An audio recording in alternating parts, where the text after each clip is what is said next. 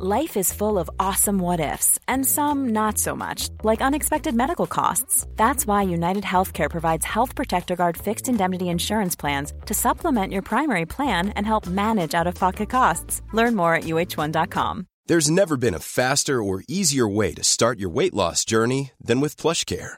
PlushCare accepts most insurance plans and gives you online access to board certified physicians who can prescribe FDA approved weight loss medications like Wegovy and Zepbound for those who qualify. Take charge of your health and speak with a board certified physician about a weight loss plan that's right for you. Get started today at plushcare.com slash weight loss. That's plushcare.com slash weight loss. Plushcare.com slash weight loss.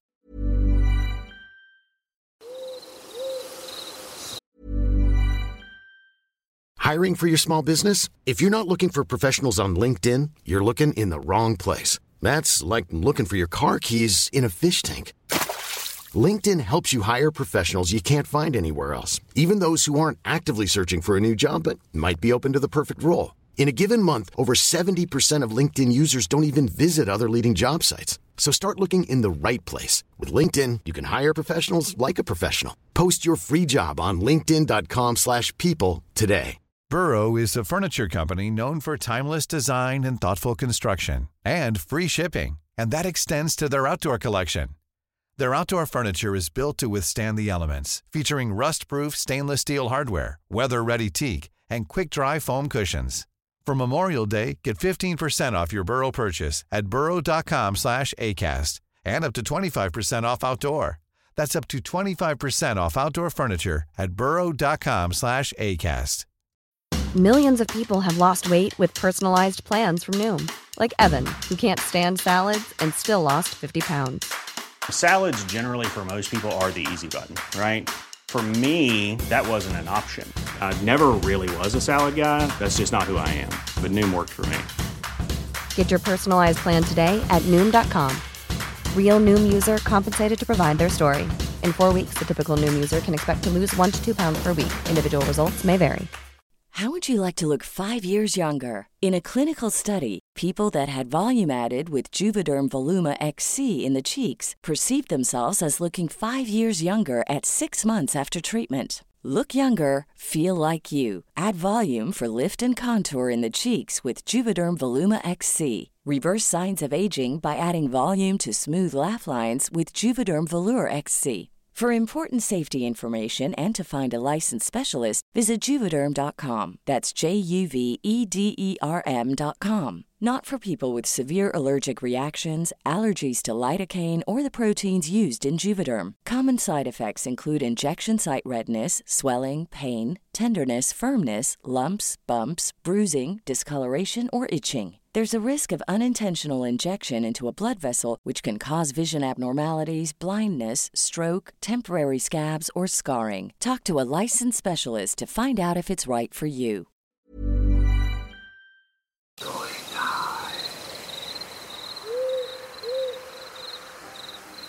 A few years ago, I was traveling in northern India with my girlfriend at the time. Being young and stupid, we decided to hike up a nearby mountain without really doing any research on the area or how long it would take. It was an amazing hike. We met locals along the way, who gave us chai tea, climbed up through thick misty cloud forest, and were even joined by a friendly stray dog who traveled with us until we reached the top, which was like a kind of grassy plateau. There were a few other tourists spaced out in tents, some other cute stray dogs, classic India, and a local guy who was serving food. Now, thank F for this local guy, because we didn't have a tent and it was dark, we foolishly thought we could hike back in the same day. Anyway, we borrow this guy's spare tent, it was a one person tent, so super tight for two, and make camp 30 meters away from everyone to have privacy. We were asleep for maybe an hour, then suddenly awoke to this really low, deep, growl, right at my face. It was a stray dog outside the tent. Then more growls, at our feet, we were surrounded by these strays that only hours before we were playing with happily. Every single noise or slight movement we made in this tiny tent would be met with deafening barking, more growling, and you could see faint shadows through the fabric. Some of the dogs were even leaning against the tent, testing it. I punched a few through the fabric to scare them, but nothing worked. We ended up not saying a word, my girlfriend was crying silently, holding our breath for fear of provoking them, and staying perfectly still the whole night. It was terrifying, we knew we would be killed by them. When the sun came up, we couldn't hear anything. After listening for ages, I manned up and took a peek outside the tent, no dogs to be seen. I crawled out on my hands and knees and suddenly, a dog came running up to my face and started licking me. It was friendly as it was yesterday.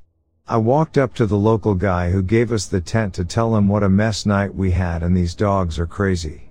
He goes, and I'll never forget his face, oh, they were protecting you. There are snow leopards and sloth bears up here that have been known to kill locals every now and then. I went back to the tent and sure enough, there amongst the dog paw prints were what looked like something much bigger. By far the most scared I've ever been in my life.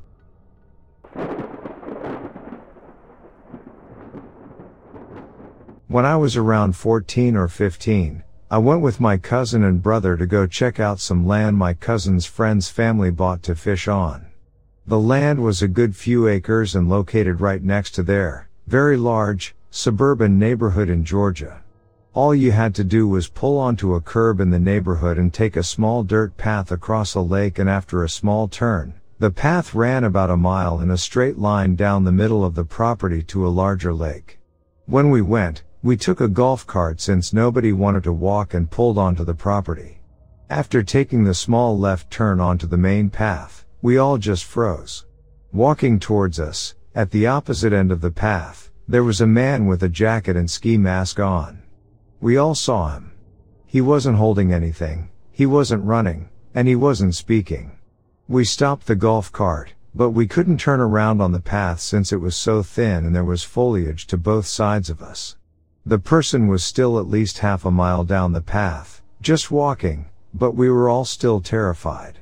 Also it didn't help that the oldest in our group was 16 and the driver was 12. Despite being young, however, my cousin put the golf cart into reverse, which makes the loudest high pitch whine ever, and reversed the entire quarter mile pedal to the metal, which is still pathetically slow in an electric golf cart. When we told his parents, all of the adults came out with us and looked all over, as well as set up two plot watchers they had to see if they spotted anything. There was nothing on the cameras and they have still never seen anyone in those woods since then despite hunting there all the time.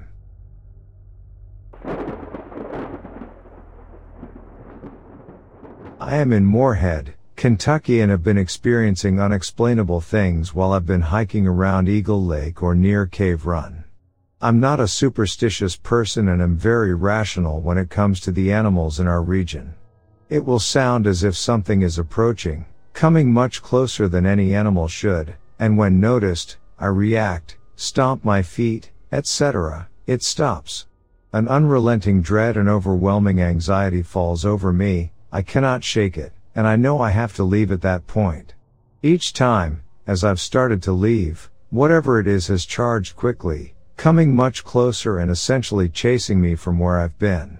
I refused to return to Eagle Lake after I experienced it the first time and chose to go to a pretty popular area near Cave Run. The same exact thing has happened more than once. I have not been able to shake the feeling. I have definitely been the only one in the area on both occasions and there have been no animals near, definitely not ones large enough to make the sounds I've heard. My girlfriend has been with me on each occasion and has heard and felt the same as me. If anyone has seen, felt, heard anything, please, let me know. Edited to add, I'm not trying to claim EKY has a new cryptid or that a ghost is following us or anything. I wish I could believe it has somehow been the exact same creature exhibiting the same behavior four plus times in different areas, but it has become hard to do so. My girlfriend and I both agree that it so clearly felt like something has wanted us gone. We've gone out so many times and have never experienced anything like this before or held any anxiety about going out. I carry, I'm not afraid of wild animals in our area. I realized I sound crazy, but I really am just wanting some shared experiences. Thank you all.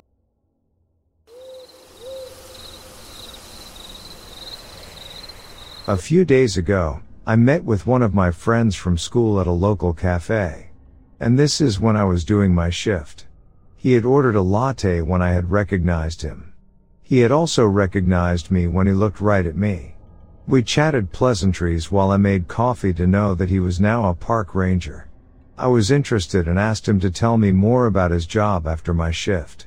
After my shift had ended, I walked over to his table while he was reading a book. He began telling me about how he first loved his job but recently had been having some strange supernatural occurrences that creeped him out. He was even considering resigning. I asked him what he saw, and he told me about some things that he had seen that were very concerning. One day near dusk, he was patrolling the park along with three of the rangers. They walked and patrolled the stream that flows in the park so they don't get lost. When it was completely dark, they turned back towards the cabins of the park rangers. As they were walking, they saw a big creature just a few feet away from them. It was almost eight feet tall with thick hands and feet. It nearly matched the description of a Bigfoot, except it had the head of a lion. My friend and his coworkers got so scared they began running towards the cabin, blindly shooting behind them. The creature was so thick and heavy that it could not run as fast as them, struggling to keep up. Soon, they started to see bright lights shining outside the cabin every night as it came closer. When they reached the cabin door and looked back, there was no creature in sight, especially not the Bigfoot looking lion. They told the whole occurrence to the rest of the rangers. They did not believe them at first, but one of the rangers said he believed them since he also saw something unnatural a few days back. Only he didn't dare to share. He thought it was just his imagination. On asking him what he saw, he told them he saw a small creature almost one foot tall with thin stick-like arms and legs. Totally opposite to what my friend and the other rangers had seen that patrolled around with him. I was shocked to hear these types of creatures existed and advised him to resign and get a job that's away from the supernatural. He said that no job is away from the supernatural as they could always shapeshift or choose to be invisible if they wish. So even my job of serving coffee, I could have an encounter with anything unnatural.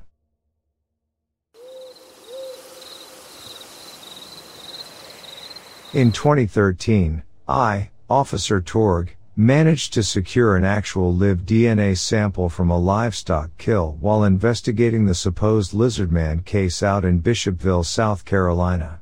It was 8-1 am when I responded to several calls reporting a large unknown predator supposedly killing livestock. Upon arriving and following standard protocol for such a call, I quickly realized the severity of the situation. I established a perimeter around the kill site to keep onlookers away. At 8.20 am, I obtained saliva from an unknown source on one of the cattle. I reported that it was not possible to tell if it was human or animal.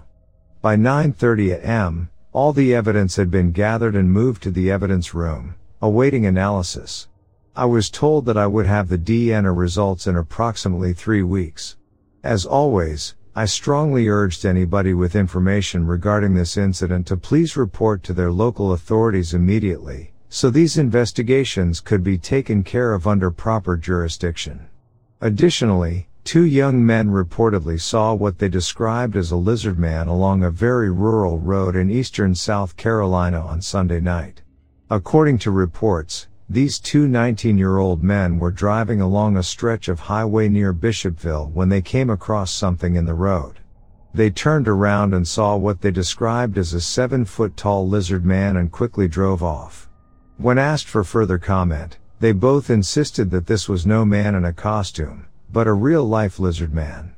They believed it must have been the same one seen back in the 80s by the young man who had his own sighting in Scape Ore Swamp in 1984.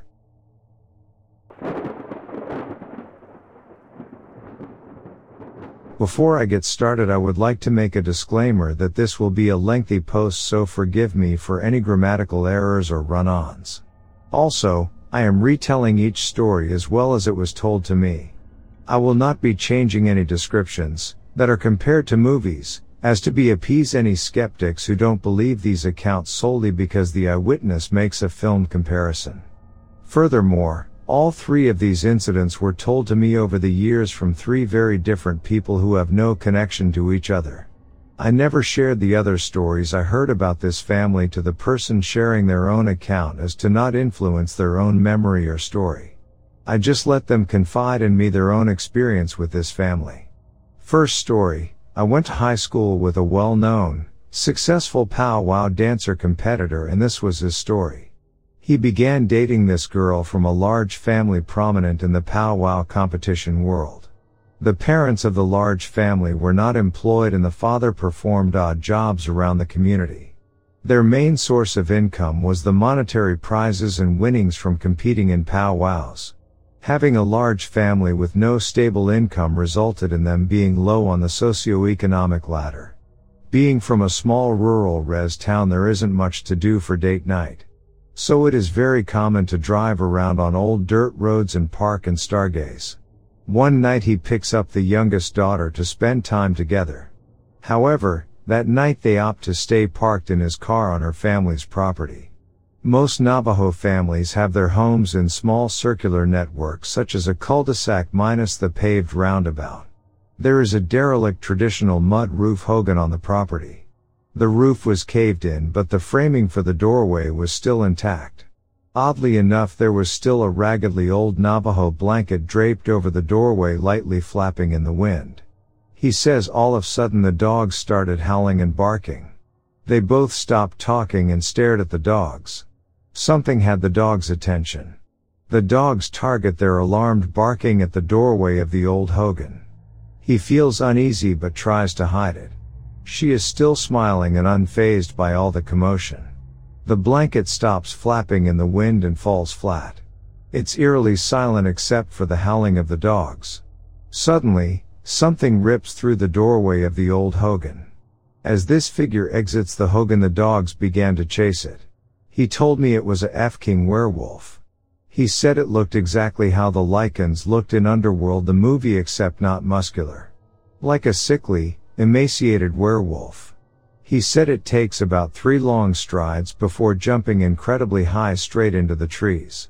The dogs continue to chase it and cry off into the distance. He is in complete shock.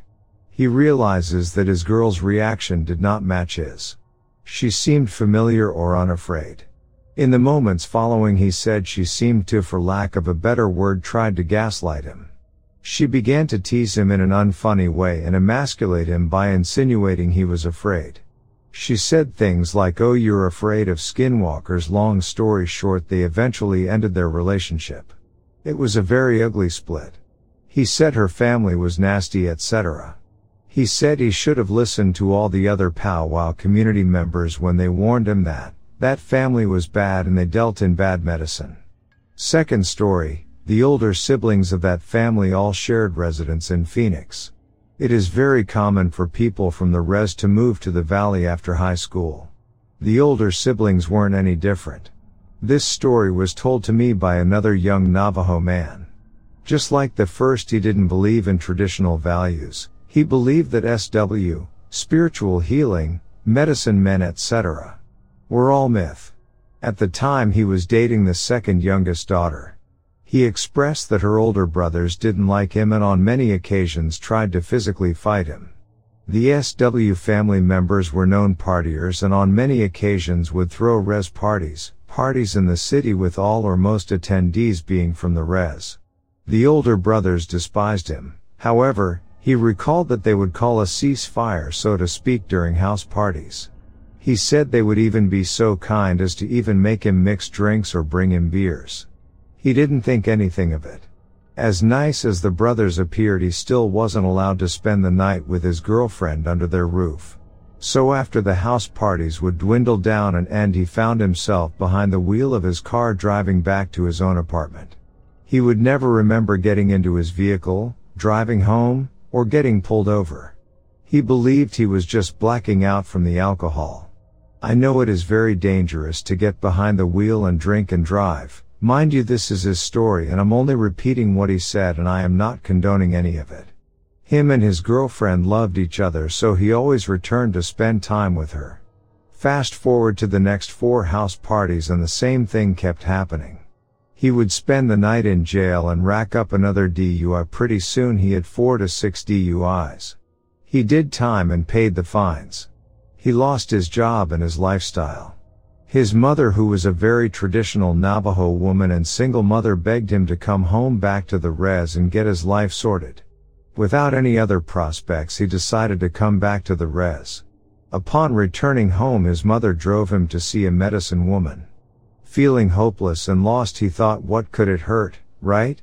If he didn't believe in it or it didn't exist what is the harm? Nothing lost, nothing gained mentality. At least it would satisfy his mother's anxiety. He was shocked that by looking into the fire the medicine woman told him in detail everything. He had never met this medicine woman before or up until this point had never been to a ceremony. She told him that she saw him drinking and partying with SW. She told him that the alcoholic drinks they were offering him were laced with corpse powder. She saw their hatred for him. Their bad medicine was meant to be fatal. They were trying to kill him. She said had those cops never pulled him over each time he would have continued on his way to his death. At the point of returning home him and that girl had broken up due to his trouble with the law and troubles with drinking. Third story, this story was told to me by a gay Navajo man who had a long-standing strictly platonic friendship with one of the brothers. They had gone to high school together and had remained friends in life. This happened at one of the aforementioned notorious res parties the SW family members used to host. The other brothers got upset and visibly angry that there was a gay man at their party. They wanted him to leave or else there would be trouble. The gay man told his friend that he would gladly leave to avoid any drama. However, he pleaded with him to stay and enjoy the festivities. The gay man was told to wait in the friend's room while the friend sorted everything out and calmed down his brothers.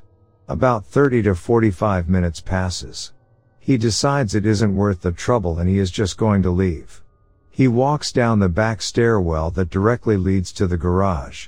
As he slowly and quietly descends he begins to hear the brothers arguing. He stands silent and begins to listen. He can hear the familiar voice of his friend pleading with his brothers. He repeatedly hears his friend command his brothers not to fight him or put anything on him. On the res any form of the phrase put anything on him someone roughly translates to when someone witches another person. If someone witches another person they put bad medicine on them. So the term put anything on him can only mean putting bad medicine or cursing. It's just common sense knowledge on the res. If you are not from the res you may have many ways to interpret that phrase but there is only one meaning on the res. He is shocked about what he hears and slowly backtracks up the stairs and finds another way out of the house. He leaves and never goes to another party there. It is said among the members of the small town that the powwow family are SW who curse their rivals in order to win powwow competitions. If you are from the rez, I am sure you might have heard of this family or have even heard stories yourself.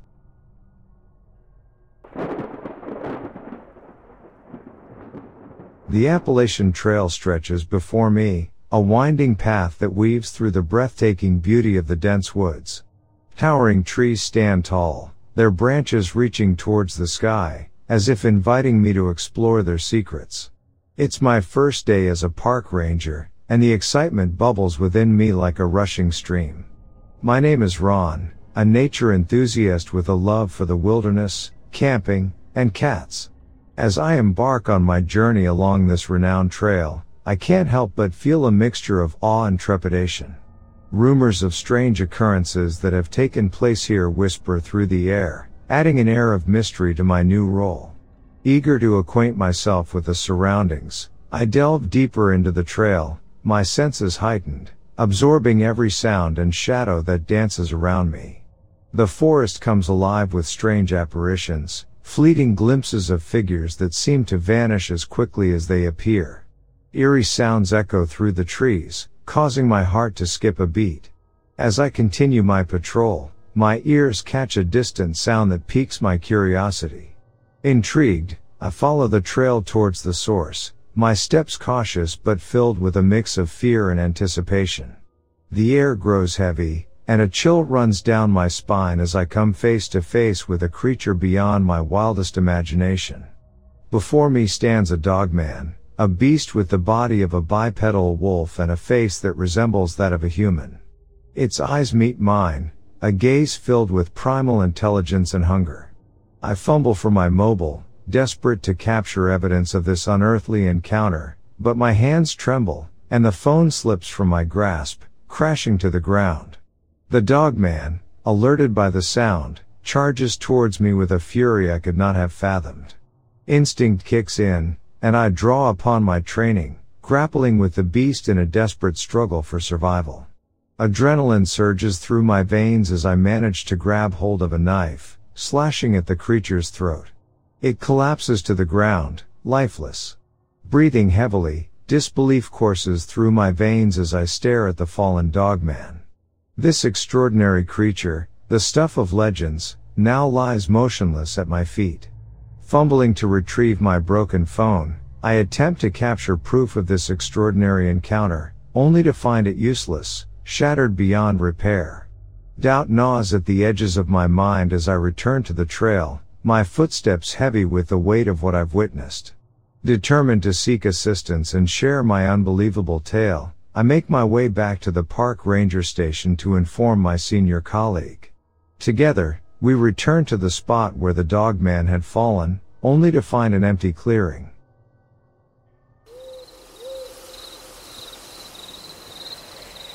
My first time hunting in a deer stand by myself as opposed to hunting with my father. I was 14 at the time and very excited to be trusted to hunt alone.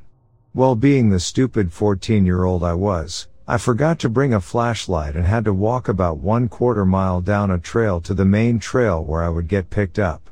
So there I am walking down this dark trail in the middle of the woods alone.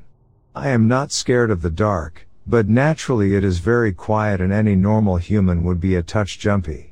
Well what I didn't know at the time was that turkeys sleep in the top of trees. I just assumed they spent their whole life on the ground and only flew when absolutely necessary. So imagine my surprise when I walk directly underneath one and feet over my head a full grown turkey takes off full speed through the top of the tree yelping. I physically jumped in the air and absolutely froze with fear. My 14 year old brain could not find the directory with turkey listed as a possible outcome so for 10 seconds I was completely frozen in fear trying to figure out what I just heard. Needless to say, when I told the story to my dad later, he got the biggest laugh out of it and explained to my city boy self that turkeys sleep in treetops.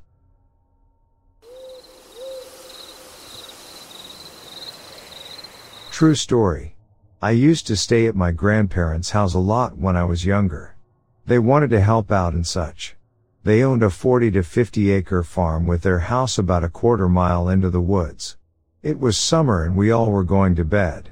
I always have had trouble falling asleep and was the only one awake and was returning from the bathroom to join my cousin on the top bunk with me in the bottom. The bedroom had one window facing a light post my grandparents had installed. I was just covering myself up when I saw something cast a shadow against the window curtain. Once. Then twice it was fast but I could tell there was something moving outside. I crawl out of the bed hugging the floor already scared. I was about a foot from the closed curtain with my eye just above the window sill. I stared out and nothing happened for a few seconds. Then I saw a figure cast a shadow onto the curtain. It looked like a big dog head. Long snout tail pointed ears. It stopped perfectly center of the window frame. The slowly turned its head to face me. I froze, but it then raised up a few inch to show its shoulders. I can only describe it as a wolf head on a human body. The it turned away and moved on. People said I was young it was only a nightmare. It wasn't I remember it too vividly. I forgot to mention that this window was about five feet up from the ground. It was my mother's old room as a child and when I asked her if she ever saw anything. She paused for several seconds began to speak shook her head and stuttered out a no. She knew the folklore and refused to speak and we dropped it, but I knew why she responded that way. Never mention them aloud. I can't explain this. I'm still scared to be alone at night there. Even typing this gave me goosebumps.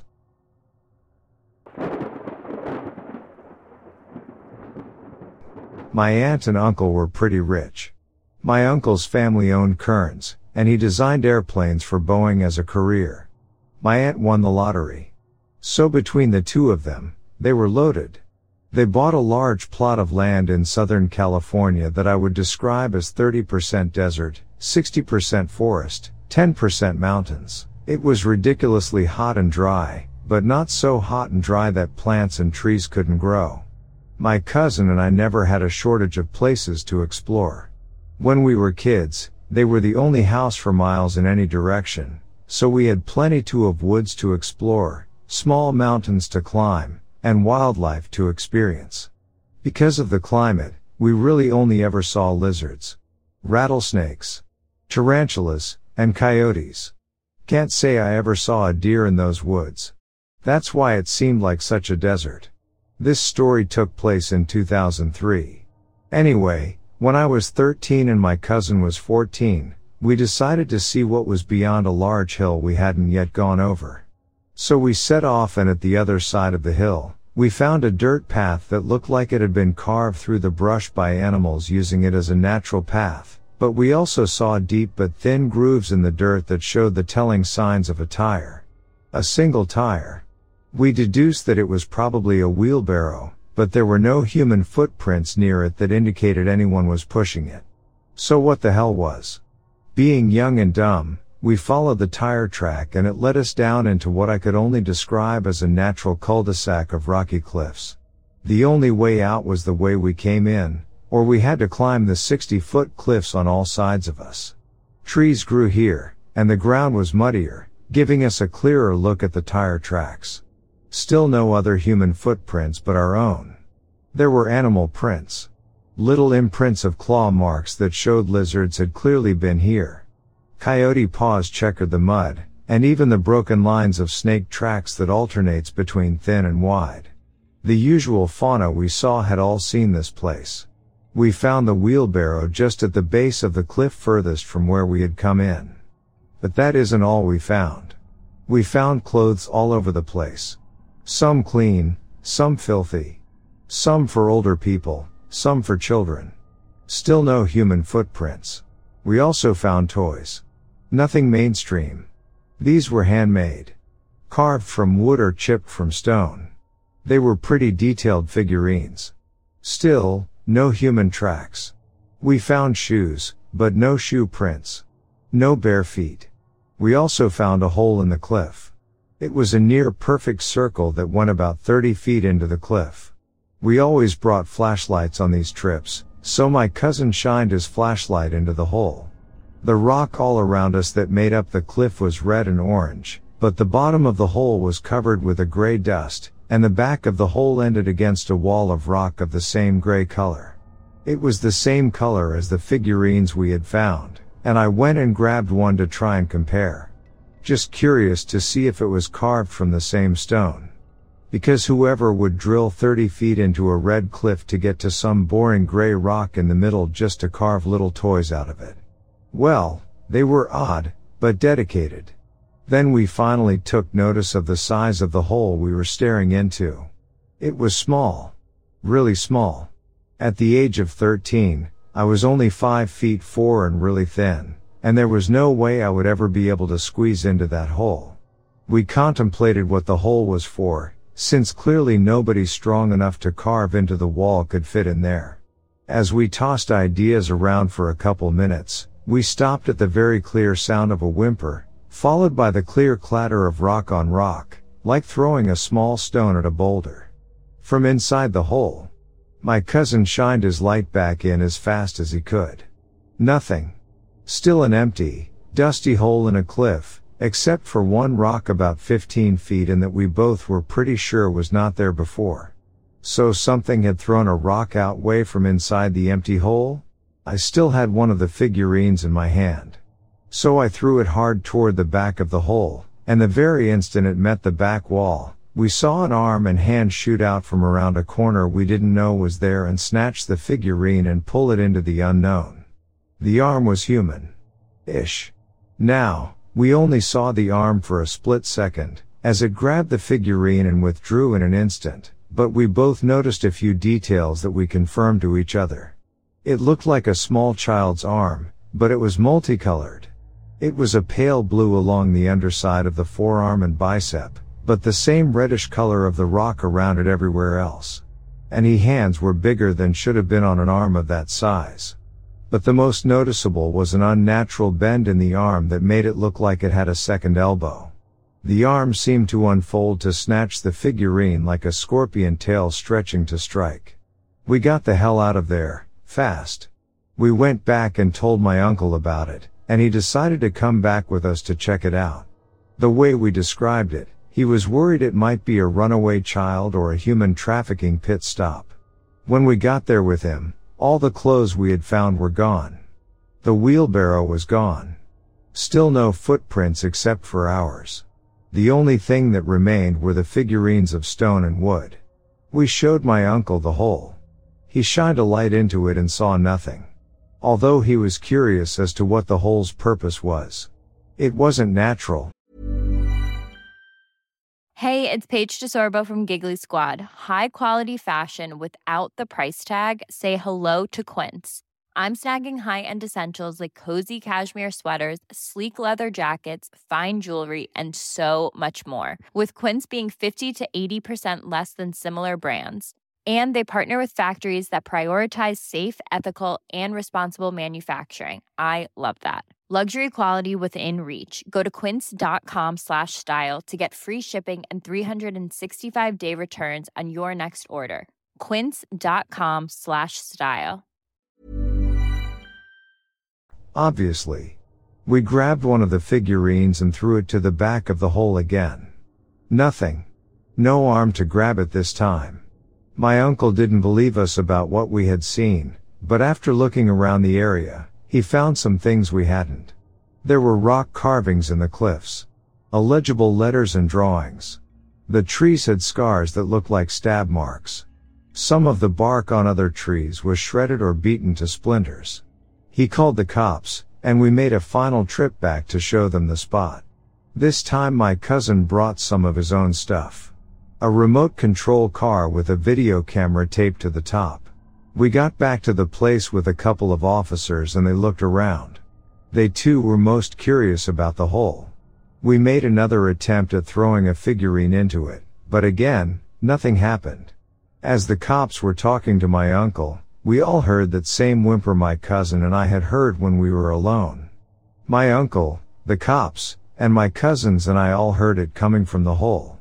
The cops shined their light into it and saw nothing. We threw another figurine. Nothing. So my cousin pulled out his little remote control car with the camera taped to it and put it in the hole and drove it to the end, turned it to look in all directions, and then drove back. We all looked at the footage. In the back of the hole where we had seen the arm shoot out to grab the figurine. There were dozens of similar figurines, all standing and arranged in neat lines and formations. All looking in the same direction. But the hole ended there. There was nothing beyond that. Another dead end, or so it seemed. The whimper had no source. We all got out of there, and the cops said they would look into it. The following morning, my cousin and I woke up to find one of the figurines sitting on the dresser of my cousin's room. He gave it to me. I still have it. It still freaks me out.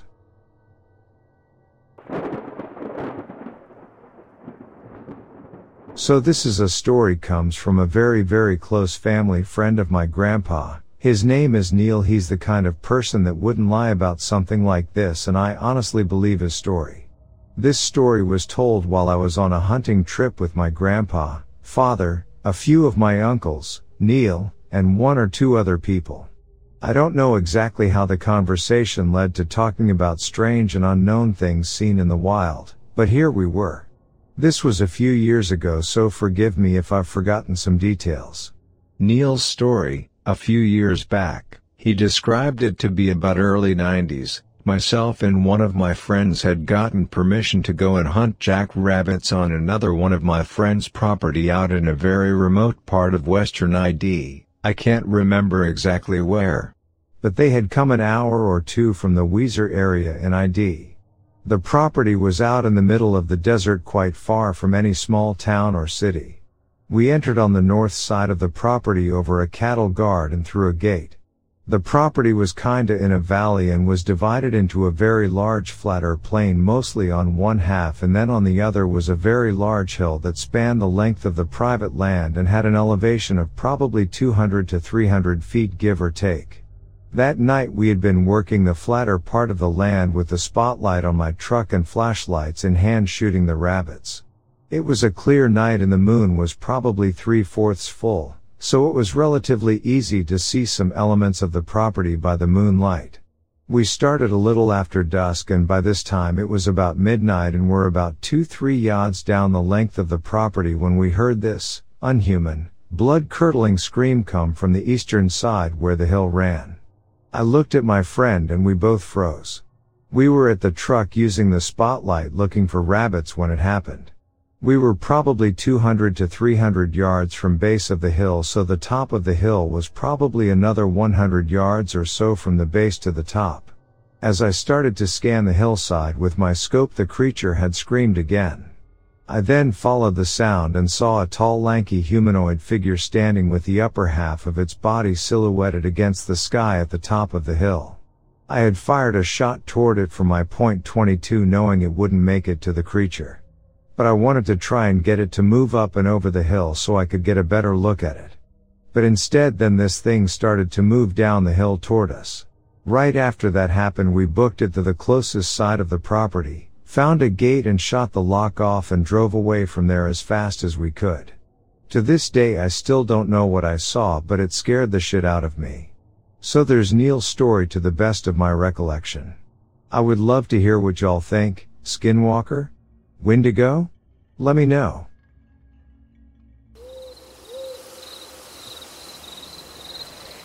In high school, my friend and I, both 17 male, we'll call him Jay, frequented trails to go for smoke walks. On this fall afternoon, we went to a familiar trail in a moderately wooded area. One blunt into our walk, and an odd man comes on our path. He startled us. He was middle-aged and plainly dressed, but I think he had some condition. He looked like a stocky Ethan Hawke with crazy eyes, and he spoke to us like a child. The childish man was rambling about hide and go seek, frantically asking have you seen two kids? Jay and I were both puzzled. We took obvious note of the creepy man in the woods asking about kids, but we didn't know what to do or say. We ignored him and continued on the trail to spark another. On our way back to the trail access, we see the childish man on the path, yet now with a tall slim man. Jay urged me to get us out of there. Jay was already non-confrontational, and we both felt an eerie tension. Yet the whole thing was fishy, and I didn't want to regret doing nothing if some kids were at risk. I asked why the hell is your friend asking about some kids? They both give the same weird hide and go seek with two kids. The tall man claimed to be the father. He was more with it than his childish companion. He kept questioning my concern for his kids. The tall man was getting angry, veering on threatening. I had a bad gut feeling, but decided to leave this whole weird encounter behind. Yet on our way out of the woods, we see a boy and a girl stand up from a wheat field. They just rose up, like a poem. I observed to see if they needed help, yet they were cheerfully waving at us. I held a thumbs up, and they signaled back. I got in the car with Jay, we got the hell out of there. Was it just a good father and uncle playing innocent games with their two kids? Was I being nosy and blowing things out of proportion? To this day, I bear an uneasy guilt anxiety for those kids. I never thought to write about this story. Jay and I still reminisce on it. I'll never forget the moment we first came upon the childish man. Edit, I just want to clarify that this was almost definitely a harmless case. However, at the time it was so fishy that I was positive we were being filmed in a special woodland episode of What Would You Do? That said, I was also aware at the time that the first man more than likely had a disability of some kind. His appearance at first was truly startling, and the comportment of the tall man definitely raised my suspicions.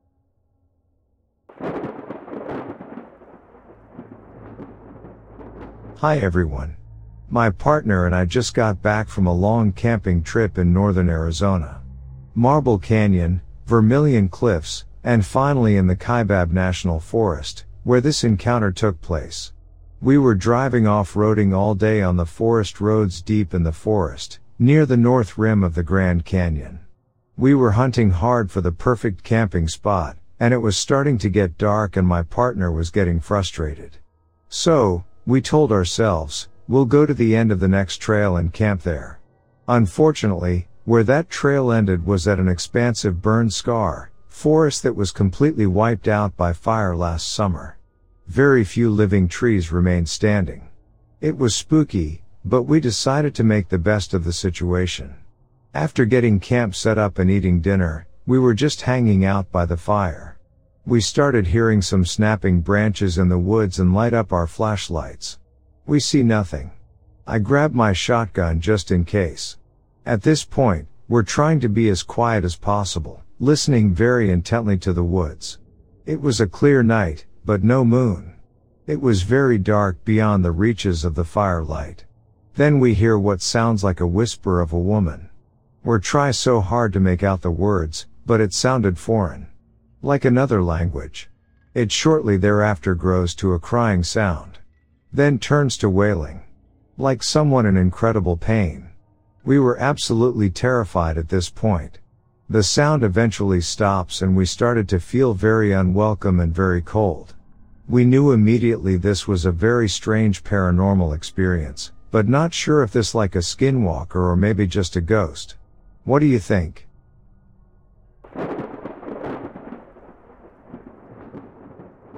Me and my friend were bone hunting. I live in a very rural place in the Pacific Northwest.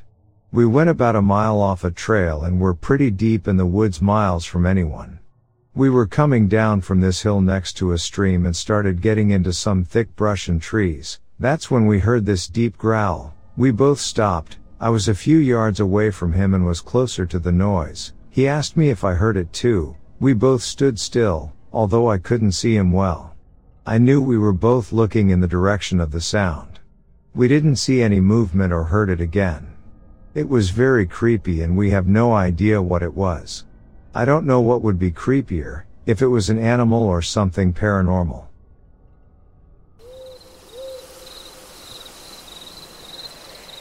So, I'm going to start this off with some backstory. I was minding my own business alongside my parents in a nice home in northeast Alabama. I'm not sure exactly when this was, but I was around seven in age. Anyways, we're sleeping peacefully, and suddenly we are all three awoken by this absolutely terrible growling sound, almost like that of a bear. This wasn't just a normal sound though, it sounded like it was on our front porch. My dad assumes that a black bear has decided to chill on our porch, and he grabs his shotgun, prepared to defend himself if necessary. He holds me and my mother up, and goes outside ready to confront this bear. To his surprise, no bear was outside. He assumes it ran off, and tells us we can just go to sleep again since all is fine. He assured us that bears can't unlock doors, like that helped any. Right before we begin falling asleep again, we hear a very distant giggling. This doesn't give off the vibe of a normal giggle though, it gives off that oh hell no tone that makes you just want to get out of Dodge. My mother whispers to my dad, what the hell was that? And my dad whispers over to me, was that you? I simply reply no. Another few moments pass, and we hear a slight yelp, seemingly closer, but also quieter. We don't think anything of it. At least that's until we hear a woman scream distantly. This once again gets my dad and mother up and alert. My dad once again grabs his shotgun, but this time he doesn't go outside, he even seems scared now. Obviously this worries me, after about 30 seconds of us kinda just sitting around, another scream happens, but this time it's directly in our yard, about 10 yards away. My dad rushes to turn off the lights and simply whispers don't say a word. I'm not sure what exactly happened after that, but nothing else seemingly happened that night. I'd assume I dozed off? I'm not sure why this only just now clicked with me, but I now realize this fits the description of a skinwalker really well. It's possible it might have all been a misunderstanding by my family, but I simply don't think that it'd be the case considering my parents recall the same things.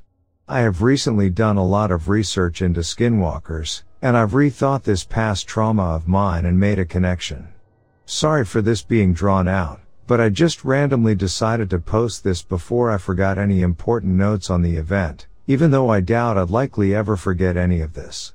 Extra note, I'm sure somebody would ask this, so I'm gonna go ahead and answer it. I didn't have nightmares and stuff before the event, other than the usual child nightmare stuff, but I did have a few eerie nightmares directly following the event. One dream, I dreamed of being chased down a hallway by some creature. Not sure if it was human or what. Another dream I had, my entire family's voices had gone demonically deep, and they all kept saying don't hide. And the last one I'll point out is a dream where my mother disappeared out of nowhere.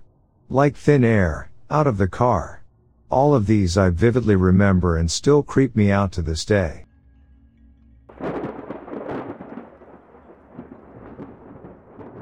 I am posting this for my boyfriend who doesn't have a Reddit. Last weekend, he went up on a two mile hike into a small creek to fish in North Carolina. On his way up the mountain, he kept thinking that he saw things in his peripheral vision, looking backwards to see shadowy dark crags and rocks or a shadow falling along the tree bark. The mountain air was crisp and refreshing, at an altitude of over 2,000 feet, yet whenever he felt this weird presence, he described smelling something like a propane tank up to his nostrils, sulfur and damp stickiness. There was no explanation or reason to smell that in this place, he had visited many times before and never smelled this in the area.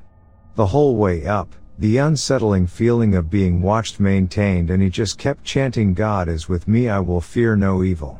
He swore to me that he felt like something was following him all the way up, maybe too scared to get close, and that he now thought he knew what a demon smelled like. He made it to his fishing spot and returning down the mountain, Again saw the unmistakable shadowy movement out of the corner of his eye blend back into the trees behind him.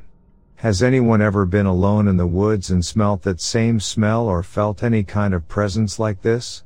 I know that there is a lot of folklore around the Appalachian Mountains about haints and things of that sort. I think he wants to figure out what it means and know if he's alone in this experience. The place was called Panther Town Creek.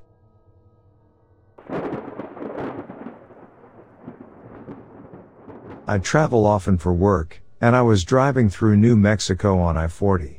I drive about 40 to 50,000 miles a year and I have never seen anything paranormal.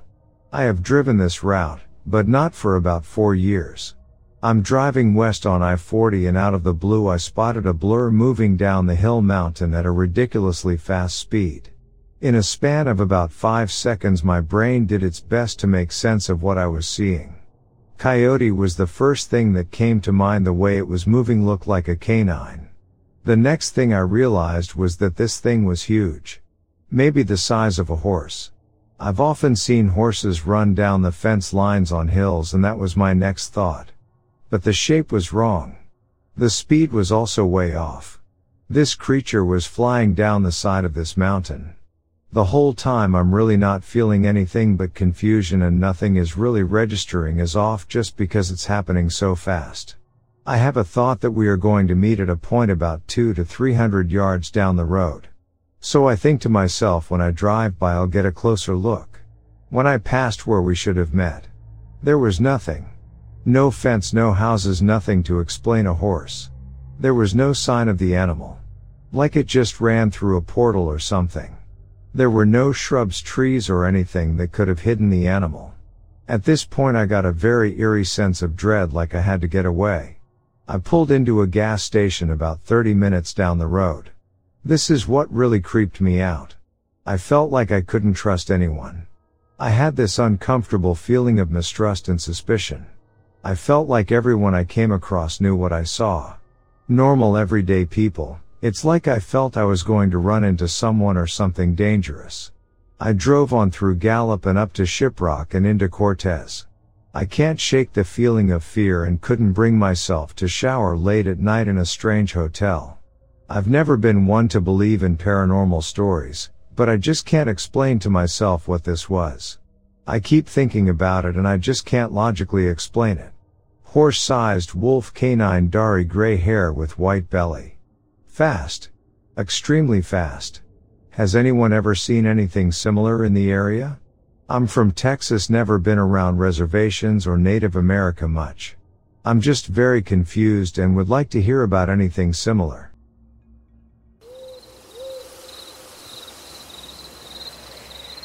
This occurred around 1999, 2000. My best friend and I were avid outdoor adventurers and amateur pot growers. We would frequently find secluded places in the woods that allowed for ample light and shade for plants to grow and that would not allow them to be easily found. One particular day we went to an annex of trails located near NJ State Park trail system. The trails weren't in the park, but I had hiked them before and knew they weren't that frequented. We had gone out that day with our seeds partially sprouted in moist paper towels. We parked the car at the trailhead and started hiking in. We covered a mile or so and then ventured off the trail and into the woods. We found a clearing, planted the seeds, and tied a few barely visible ribbons off to mark the way to the plant spot to check them in the future. My friend and I got back on the trail and started walking back to, to the car, when my friend noticed a man in the other direction just staring at us. He was probably in his 30s or 40s, bald head. Normal clothes. We didn't think anything of it for the most part, but we definitely kept looking back as anyone would when someone is behind them in the woods. We saw that he was walking 60 plus or so feet behind us. It seemed weird, but it was probably more so due to us having anxiety that we planted seeds. We picked up the pace, but the man also seemed to pick up the pace as we weren't gaining any distance. At one point we decided to just get off the trail and let him pass. We turned off the trail and walked into a thicket of sticker bushes, which I remember vividly getting shredded on. We got deeper into the woods and heard cursing. When we turned around the man was coming through where we entered. It was at that moment we actually became scared. Mind you we're two young strong 19 year olds, but a man following you into the woods is damn creepy. We made kind of a U maneuver to outflank him and came out of the woods a bit further down trail. Once on the trail we ran. As we were running, there was a fork in the trail and my friend went right and I left. I realized my mistake, as my buddy was going down the correct path and I wasn't, so I turned around and started running back towards the fork to follow my friend. As I was running towards the direction we came from to get to the fork I could see the man running towards me down the trail. He was a distance away, but not far enough in my eyes. Survival mode kicked in and I ran as hard as I could. I caught up to my friend who was waking at that point. I screamed he's after us and we both booked it to all the way to the car. We got in the car shaking and out of breath. We backed up and started to get out of the parking lot when the man appeared at the trailhead. He stopped there and just stared at us as we drove away. I always wonder what that was all about.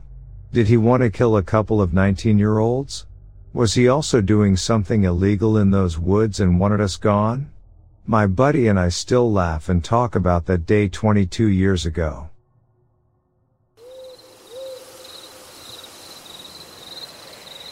When I was 12 I spent an entire summer in my grandparents' village. The village is small and we all know each other but it's quite rural and surrounded by hills and woods. At that time my occupation was collecting herbs and all kind of insects so I went on a little adventure with my dog. I packed water, snacks and went into the woods.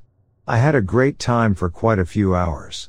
I found so many interesting bugs and plants but suddenly I heard some commotion. It felt strange but being a dumb and naive kid I thought nothing of it and kept going but my dog, Caucasian Shepherd, started growling and barking. At first I thought that she barked at some animal but there was nothing there. I called her a couple of times but she just kept growling and that's when I saw a man standing between two trees. That man wasn't from the village and he looked so strange. He was skinny, he had something red, I assume blood, on his shirt, His eyes were opened wide and he just stared at me. I froze in fear, couldn't move or run. I just stood there unable to do anything, my dog still barking and growling.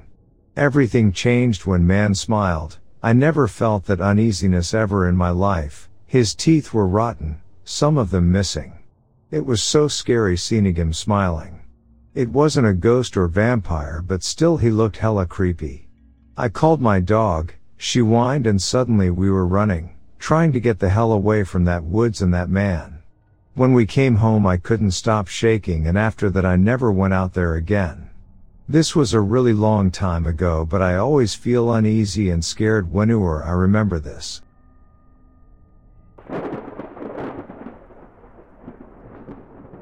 I'm so glad I found this subreddit because I love remembering this story. It's the weirdest thing that's ever happened to me. Also, I'm not great with words or typing things out, so sorry about that. This was in ninth grade. There was this huge state park right outside of the town I lived in. My friend and I would go down the trails every now and then. We had been walking for maybe 10 minutes when we realized there was an older woman not far behind us. I only really noticed because of how out of place she looked. Like she came straight out of an old folks home and was just dropped in the woods. We were joking around about how creepy she was and sped up to put some distance between us, but every time we did, we'd look back and still be able to spot her. We did that probably three times. We still thought it was funny, though. We ended up running down the trail until we got to a small bridge. We hopped off the bridge into a creek and then went around a bend. We could still see the bridge from where we were. We were cracking up about the whole thing when we saw the old lady again. We had run for a good couple of minutes. Like she shouldn't have caught up that fast. And it was like she knew we got off the trail because she was just standing on the bridge looking around. I think that's when we stopped thinking it was funny. As soon as she left, we took off running the other way. That was it, though. Nothing happened. I just always thought the whole thing was creepy.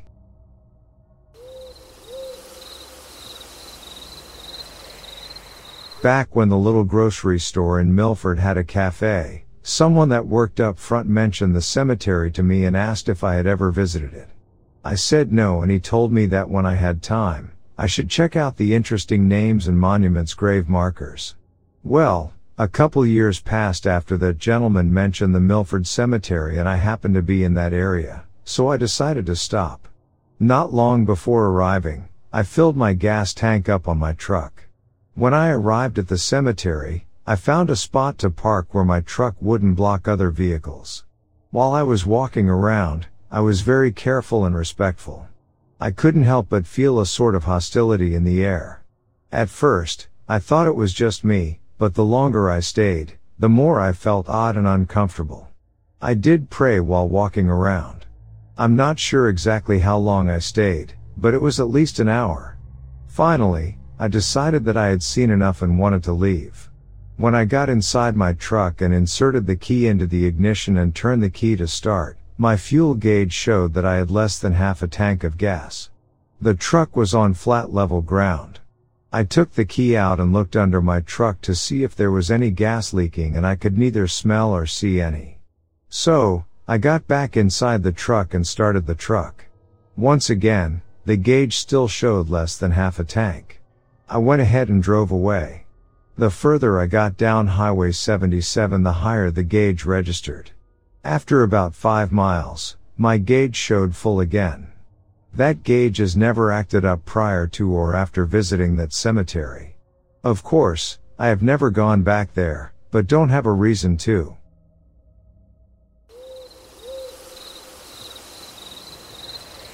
Just the other night I came home to find one of my mounts had fallen from the wall.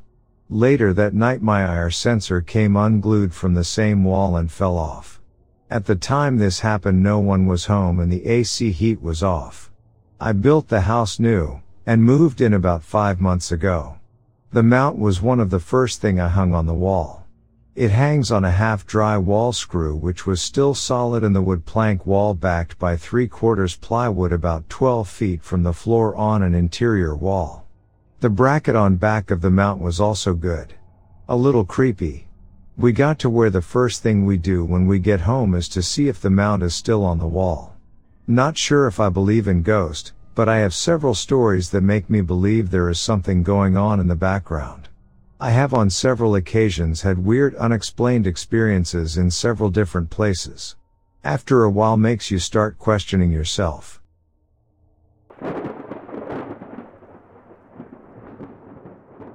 I'm mainly looking for help identifying what creature my cousin may have come in contact with in the following story.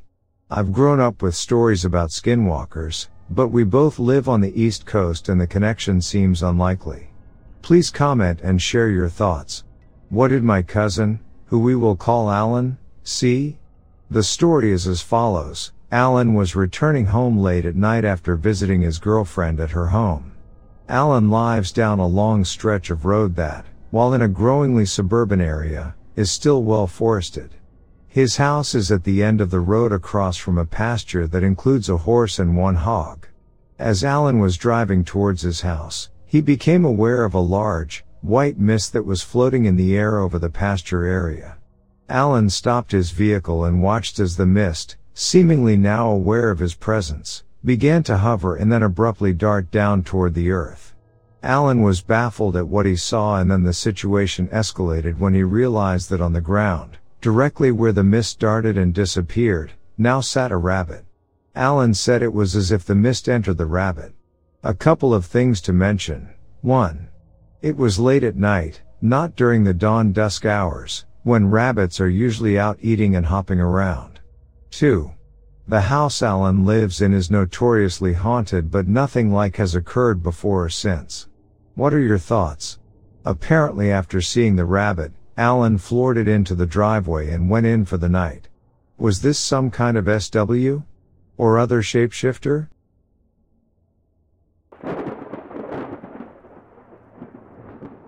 So this was kinda cool. I've been pretty bummed the last couple days. I picked up an old PSE for $40 to learn with and sneak my way into bow hunting. Been trying to get it set up just right and noticed several cracks in the lower limb. Heartbreaking since it won't be until about this time next year that I might be able to buy a real bow to learn with and hunt with. I had my hopes up about trying my hand at bow hunting and ditching my boomstick, so yay, I was pretty bummed. I'll admit. I've been moping around a bit since I found those cracks, so last night I woke up at 0214 to some unknown sound. Dog was on the foot of the bed, I could see the cat on the window sill. Quietly grabbed my pistol and flashlight, kept it bedside of course, and held my breath waiting for another sound. Tink tink tink. It came from the kitchen. Quietly get out of bed and put my low light building clearing tactics to work. Get to the kitchen not knowing what to expect but fully expecting to see something out of the norm. But nothing. I slowly and quietly cleared the rest of the house but didn't find anything. I went outside and walked around the house. Dang was it cold out there, but did not see any sign of trouble. I went back inside and checked the house one more time before going back to bed. I got back up at 4 to get ready for work. Before I left I went to grab my lunch out of the fridge and noticed the magnets on the door form the shape of an A with the pictures they were holding up laying on the floor. It wasn't like that a few hours earlier. Guess she's still looking out for me, that made me smile. Still bummed about not being able to practice with a bow, but not nearly as gloomy.